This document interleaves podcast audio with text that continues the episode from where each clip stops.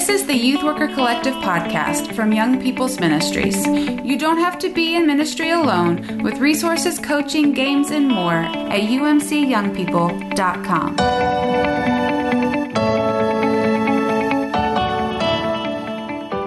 Welcome. Happy uh, January to everybody. And uh, I'm Chris Wilterdink. I'm the director of Young People's Ministries uh, at uh, Discipleship Ministries of the United Methodist Church, and super excited to be here with uh, our co host Jeremy Steele, who's at Los Altos UMC out in California, and welcoming Kenda Creasy Dean. Uh, in case folks are not familiar with Kenda, she is not only an ordained United Methodist minister and the professor of youth, church, and culture at Princeton Theological Seminary. Uh, but she is also uh, an author of multiple books, the co founder of Ministry Incubators, uh, and um, gosh, she's been a pastor, she's been a campus minister. Uh, she completed her PhD in practical theo- theology at Princeton in 1997 uh, which was a very good year. It happened to be the year I was a junior in high school, but uh, and the year I graduated high okay, school. Okay, bye so. now. oh, so Kenda, welcome. We are super excited to be with you today. It's so fun to be here.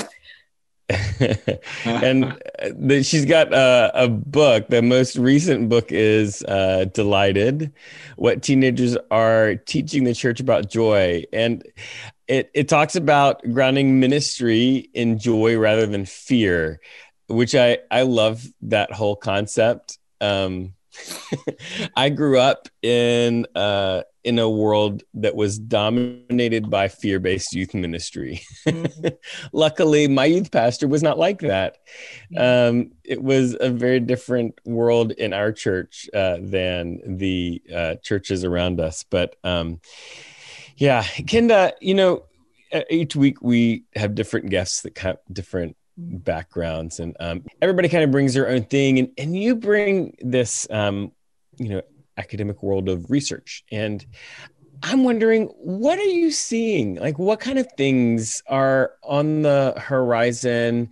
What are um, what are some some kind of thoughts and observations that people are making um, that you feel like are, are maybe important novel or, or kind of just something interesting that that we should yeah. put in our brains and let let percolate as we're going about our ministry okay that's a little bitty question um, yeah it's anything yeah. it's hopefully you can find yeah. anything to say well the stuff that i've been um, you know seeing or or tinkering with you know are they're kind of all over the map. I get asked all the time you know what what do you see next over the horizon right? Mm-hmm. and you know i've spent a lot of time kind of straining to see that. And i mm-hmm. the thing is i'm not I, I i don't see a big thing over the horizon. But the image that i have in my head all the time i don't anybody see the movie dunkirk or read your mm-hmm. history book, you know, you know what happened there, right? All the little fisherman boats from the coast of England came across to rescue the troops. Anyway, there's this one scene in it which they capture the visual of that where, you know, over the horizon comes just this sea that's peppered with these little bitty kinds of boats, you know, just any old kind of boat that they can get people off of the beach with. And um, that's kind of what I see um, happening for us too. That it's, we don't I don't know. There might be a big thing out there that I'm just missing. But what I do think we have is a period of experimentation right now where there's lots and lots and lots and lots and lots of little boats that are coming over the horizon. And I'm not really sure it matters which one we get in. I think the point is to get in one, you know, so that right. we're not just stranded on the beach.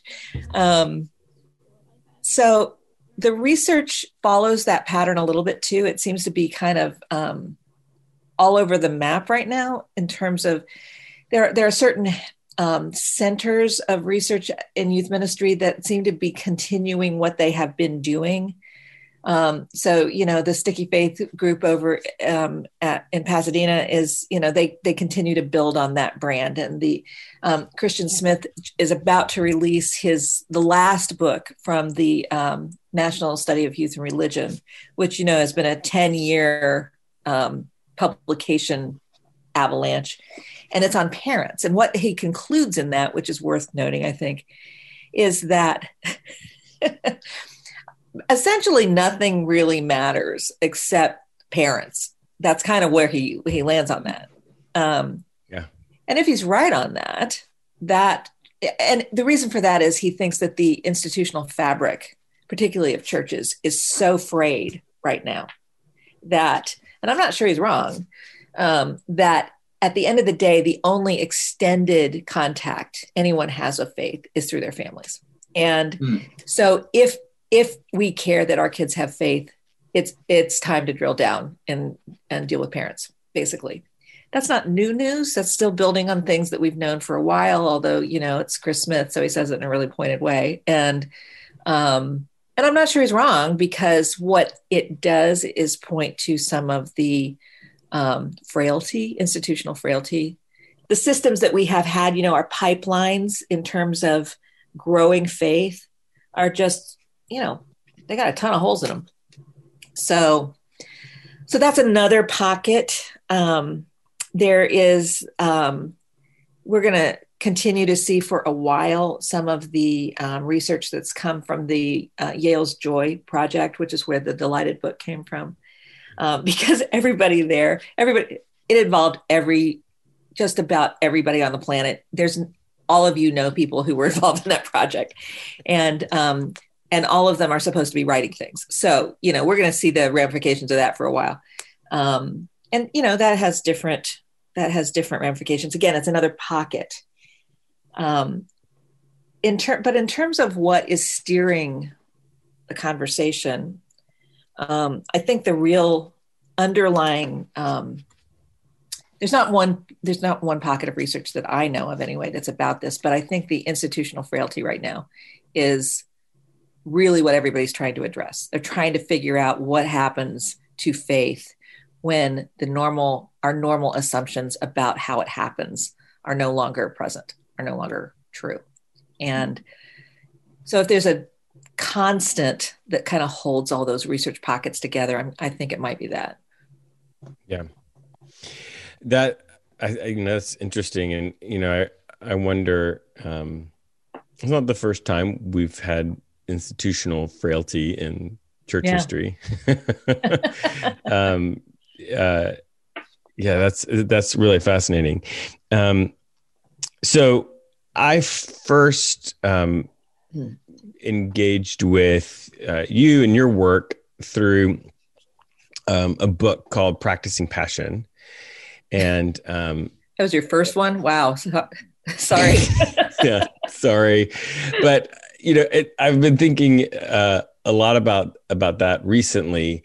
And, um, and, and I wonder, that's something I think that is an interesting idea that the the way that we engage with passion and, and particularly your characterization of passion which is not enthusiasm right? Correct. Thank you for so, reading it that way. That's right. So can you tell us just before we move into the next piece um, give us a sense of um, what how you understand passion and how um, how that is key to the spiritual lives of teenagers yeah um, it's funny because I was back into it. I was just telling Chris that I just, you'll hear this, I just finished teaching a class on failure. And um, so I was back into that um, research myself. And mm-hmm. the way I understand passion is, you know, I, I, I'm more invested than the normal human should be in this word, but um, is to drill down into its um, origins rather than its cultural habits. The cultural habit is to think about it as what what is it that makes you really excited, you know, enthusiastic. Um, but um, it came from reading uh, theologian Jurgen Moltmann's book, The Crucified God, when I was um, in seminary, and the idea was that you know passion actually means you know loving something enough that you're willing to suffer for it, mm. and not only did that kind of ring true. He uses a lot more words to say that, but um, I think every that that's the definition of passion that I think teenagers intuitively gravitate towards. You know, love that is worth dying for is real love. Anything less is cheap, and and you know i think anybody who's been in youth ministry for more than 10 minutes is already there. You know this is this is where we live right? We we spend our lives to trying to figure out a way to show kids that they're worth dying for you know? And um hoping that god will take that and you know somehow allow them to see that that's the love that god has for us as well so anyway that's a that's kind of it that it has ancient links to the definition of passion as suffering and suffering not as you know abject meaningless agony which is kind of the way we think about it now but as um, being overwhelmed in some ways not always choosing but willingly allowing oneself to be overwhelmed by something beyond us you know being submerged. So baptism would be a passion experience right? We're submerged and um, and we're submerged with God. Thank you, Kenda, and, and thank you for being with us today. So um, I know that you guys have been doing this in various forms. Um, I, I mentioned that I just finished teaching this class on failure, and so my head has been there, and I, I decided let's let's let's reflect on that a little bit together. Um, and it feels kind of timely um, given the year that we've had. Um, there are so many stories of tragedy, one after another, stacked on. You know, 2020 is the year that keeps on giving, and uh, I think a lot of us watched the inauguration yesterday with our fingers crossed. Um, but the seeds for this period were planted a long time ago. It's going to take a long time to come back from them, I think. Um, and anyway, I have a colleague, um, Eric mm-hmm. Barreto, who does a lot of research on um, the Gospel of Luke. So um, I'm indebted to him for some of the interpretations here because Luke tells this um, account of uh, the crucifixion differently than the other Gospels. And and you know, in Matthew and Mark, we get Jesus as kind of a ransom payment. Um, the cross is the cost of delivering us from captivity. That's where we get substitutionary atonement and that kind of stuff. In the Gospel of John, Jesus is the Lamb of God being offered um, in sacrifice at the very same time, the Passover, that other lambs were being offered in sacrifice throughout um, Judaism. But in Luke, um, Jesus isn't either of those things. Um, in Luke, um, Jesus on the cross is just a tragedy. It's a tragedy that's the result of love. That um, and and Luke emphasizes Jesus' innocence all the way through, right? So in Luke, Jesus has done nothing to merit this um, awful public execution. And um, you've got people all over Luke reiterating that Jesus is innocent. You've got Pilate saying so, the centurion says so, one of the rebels hanging on a cross next to Jesus. In, in another gospel, they both taunt him. But in Luke, one of them declares Jesus' innocence. And so this is one of the distinctive takes that Luke has on the gospel. Um, you know, in, in Matthew and Mark, the centurion's words are, at as Jesus dies, this is truly the Son of God. But in Luke, um, the centurion says, this, this is an innocent man, right? And, um, you know, Eric, my colleague says, you know, I wonder whether it's that he, did he know that because this was such a unique event, or did he know that because Jesus' death kind of unmasked um, something that was happening to a lot of people, you know, and that was that Rome's um, purported justice system wasn't all that just. And so in Luke, according to Barreto, the cross is this depiction of, you know, um, imperial arrogance and imperial incompetence. And um, I, I, feel like we've seen a little of that in our own um, culture recently and you see jesus you know as, as, he's coming before the authorities being passed from from one ruler to another. And with each one the frailty of the system and the cruelty of the system and the incompetence of the system becomes more and more obvious. Rome is unjustly imprisoning and unjustly executing people all the time. And so in luke the reactions aren't cynical. They're just there's just this outpouring of grief and so the crowds you know they come out to the spectacle of the crucifixion. And of course remember this is something that was like that was like a public entertainment event back then right? Um, uh, shannon ross has this great book called um, gifts glittering and poisoned um, which is not for the faint of heart but boy is it fascinating. And um, basically he he shows how the Roman leaders, he basically compares the Roman spectacles with our own culture of spectacle. That's the nature of the book. And what he what he shows is that the Roman leaders would use they'd fire up their bases by providing them with bread and circuses. You've probably heard that phrase. Um, and these were spectacles for people to enjoy and watch. That that included watching people die on crosses and later the Colosseum. And it wasn't just um, Jesus. This happened with lots of people in their culture and maybe in ours. But what happened when the crowds were at the crucifixion was they came there for the spectacle, but then they saw something that they didn't mean to see. They kind of saw behind the curtain in ways. They, they, they realize that what they're watching is an innocent man being put to death. And they see with their own eyes how the imperial power is being fed with human sacrifice. And you know, if you came to Golgotha that day, you didn't mean to see that.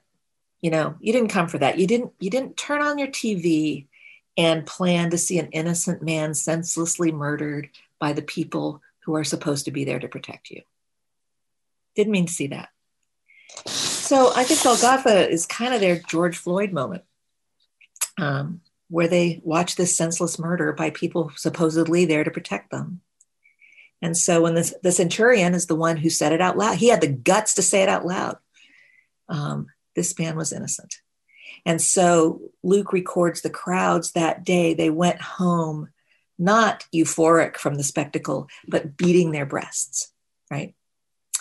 So for Luke, the cross isn't this tool that God uses, it's this tragedy that God redeems. And so the cross is kind of a crucible. It's this moment of heat and pressure that yields this new thing of hope. And Jesus emerges, of course, with new life, but it's costly, and Jesus has scars. And I think that's that's the analogy I turn to for this past year, right? Um, we're it, it we saw things we did not mean to see, you know, and we've started this 2021 beating our breasts. Um, we're going to get through this, but it will be costly, and there's going to be scars. So last in the last year, you know, we've seen the best and the worst, right? We've seen some sweet things. The pictures, I still love the pictures of the people in Italy singing from their balconies, right? And online proms and Zoom calls with family. And there's been a lot of unspeakable kindness, but we've also seen things, boy, we did not mean to see, you know. Um, and now we can't unsee them, you know, morgues made out of ice skating rinks. Um, these miles of cars at food banks of people who've never before had to ask for food, who are hungry, um, innocent people murdered on TV in front of us. And this this set my mind to a story about you probably know this story about how those in the great cathedrals of the Middle Ages, you know, they they they had these huge organs with these massive pipes. And of course, the way an organ works is that air has to go through the pipes, right? Well, I don't know if you know how the bellows were worked in those huge organs. But behind, we've got these medieval woodcuts that show us, they kind of reveal, pull the curtain back there. And behind the organ were kind of these caves. Um, and where the bellows were, you had to jump on the bellows to get the air through the pipes. And behind the organ, they would they would bring dwarves and children to work the bellows, you know? And it was cramped down there and they'd have to lean over and they did this so much that it became hard for them to stand up straight afterwards. They they became decrepit from this work. And so this beautiful music was made by this um, practice in the cave behind the organ. And we don't want to see that. We don't want to have to deal with that. We you, you hear that and you can't enjoy the music in the same way right? But after you know that, you can't pretend to be naive and you can't really enjoy music again until you've addressed the suffering that made that music possible. So I feel like we're in that situation here as we are heading into 2021. We've kind of seen the cave behind the organ, and we've left this year beating our breasts because we have seen how the real world works. And now that we know that our comfort has come at a price, and often that price is being paid by the young people we love, um, we've got these images we can't get out of our heads. So, what do we do about that? So here's here's where that story goes in Luke. So remember in Golgotha, we got three cross, crosses. Jesus in the middle. You got um, a rebel on each side of him, probably there for inciting the mobs, for stirring up the people who stormed the government. One of the thieves is kind of snarky, but the other one basically says, "No, man, we dude, we deserve this, but this guy, the one in the middle, he's innocent." You know, and at that point, he that that rebel turns to Jesus and says, "Remember me." Right? He doesn't say save me, he doesn't say take out the guards, he doesn't say here's my confession, just remember me. And in this year that has just defied words in so many ways, when you're at the end of your words, when you're at the end of yourself, I just wonder if there's any better prayer than that. Just just remember me, you know? Um, I didn't mean to be complicit in any of this. I didn't mean to hurt anybody. We've got experience, we've got training, we got tools. How in the world did we become so helpless in all of this? And so here we are, we're feeling vulnerable and exposed, and it sucks. And, you know, maybe we've set ourselves up for this, but the point is, we don't know what to say in any of this we've run out of icebreakers. We're we're done with the games. We've run out of words and we're at the end of ourselves. So just jesus remember us. And the hope in that is what jesus says to the guy in response. He doesn't ask him to do anything. He doesn't ask for his confession. He doesn't say repent. He doesn't turn it into a teachable moment right? He says right today you will be with me in paradise and every time I have read that phrase before pandemic, I always heard paradise. But in pandemic, I heard the middle of the sentence. Today you will be with me, right? And I wonder what happens to us if we if that's the force of that sentence. The very promise that Jesus makes at the moment when we are most vulnerable, when we are most complicit, when we are most lost, is that today you are with me. I'm here. All will be well. Not because of what you do, not because you have a vaccine, not because you have a new president, but because you have me. Today you are with me. Today you are with God. There's so much, you know, that needs our attention because we can fail in a thousand different ways and we hate that. But I think faith starts here with rejection and humiliation and betrayal and Good Friday and death. And what Jesus says in those awful moments is, I haven't forgotten you, right? Today you will be with me. First the dusk, then the dawn. First the cross, then Easter. First you die, then new life. And that's when God's promise starts to materialize. I think it's so fascinating that in the ancient world, this witness of God, right? This refusal to leave us to stew in our own juices. It was so mind boggling. I mean, after, after they, what do you call that thing that just happened, right? So astonishing. These ancient people had no words to describe this witness. All they could do was describe what they kept seeing again and again. And it's all the way through, right? First he died, and then he was with us how did that happen? First he died and then he was in the garden or he was on the lakeside or he was in the upper room or he was on the road to Emmaus or he was at the table. First he was dead and then he was with us. What do you call that? And nobody knew. They just they just kept reporting instances where it happened. And it was 50 or 70 years something like that before anybody called it resurrection. They just didn't know have a word for it. Paul was the first one that had the guts to give it a label. And that label was resurrection, that witness.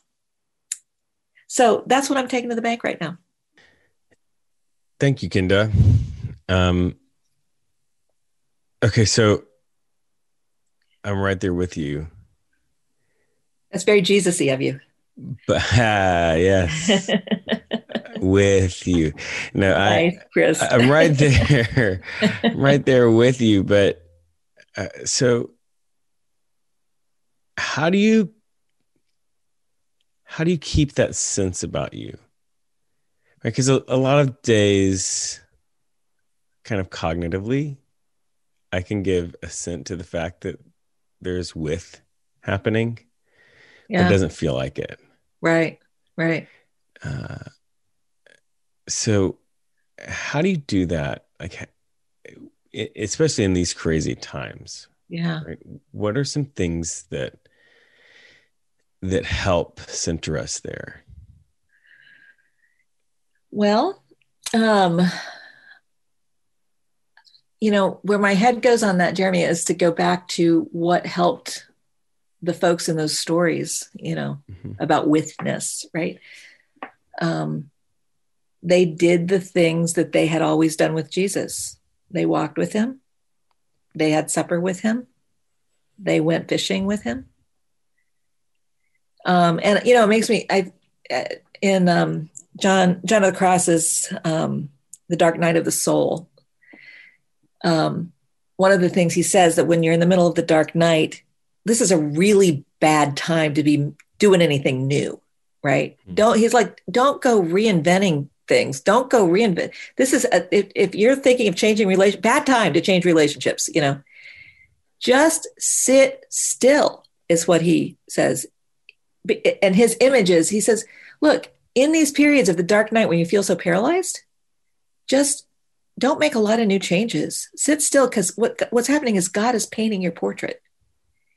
And if you move around a lot, it's going to mess up the picture, you know? So let God paint you let God um, re image you in this period, right? Um, so, in terms of our own, you know, lives, I I tend to think that the things that we have done best in pandemic for this, right, is not. And look, I spent many hours trying to learn internet tricks that would be cool enough that people would want to be online, right? I, have spent a year doing a lot of them, they don't matter. What matters is that we are walking together towards someplace, right? What matters are the the Zoom coffees or the, you know, the what matters is the stuff that's always mattered. Um, and so that somehow we I didn't I didn't plan this, but we are with each other. That's what we miss, and that's what matters when we can somehow approximate that. So um, yeah, that's uh, my super unprofound response to that. Um, Kenda, the the things that I'm, um, you know, linking back to some of the stuff that we were talking about at the beginning, also is, is those very things that have to do with building friendships.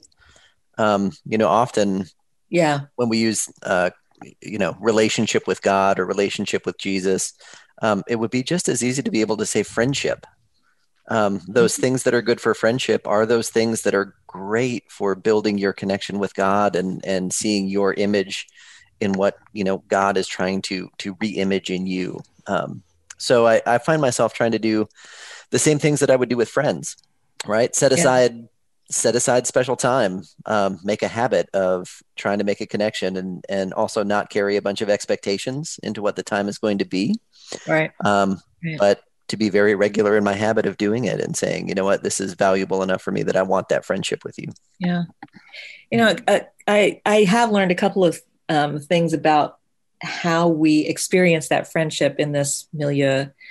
Of course, loneliness is rampant, and uh, young people are really, you know, in a mire of loneliness a lot of the times. And the number one way um, young people feel less lonely is a phone call, mm. not a Zoom call, a phone call, which I thought was really interesting um, because it's weird. I, I kind of hate phone calls, um, and but Same. I but I hate them less than Zoom calls. You know what? All of a sudden, right. the phone's my friend because I can walk around and I can you know I can so.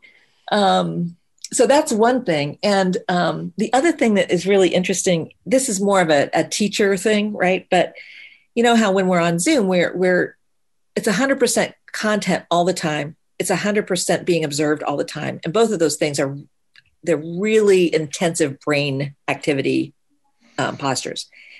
And the way you re- build relationships isn't through any of that, right? The way you build relationships is in the conversations you have with people in between classes or while you're going to the restroom with people or you know whatever these sidebar conversations. That's where it happens. And that's the um, they call it phatic communication. It's meaningless chat sort of but a relationship is built on a thousand meaningless moments right?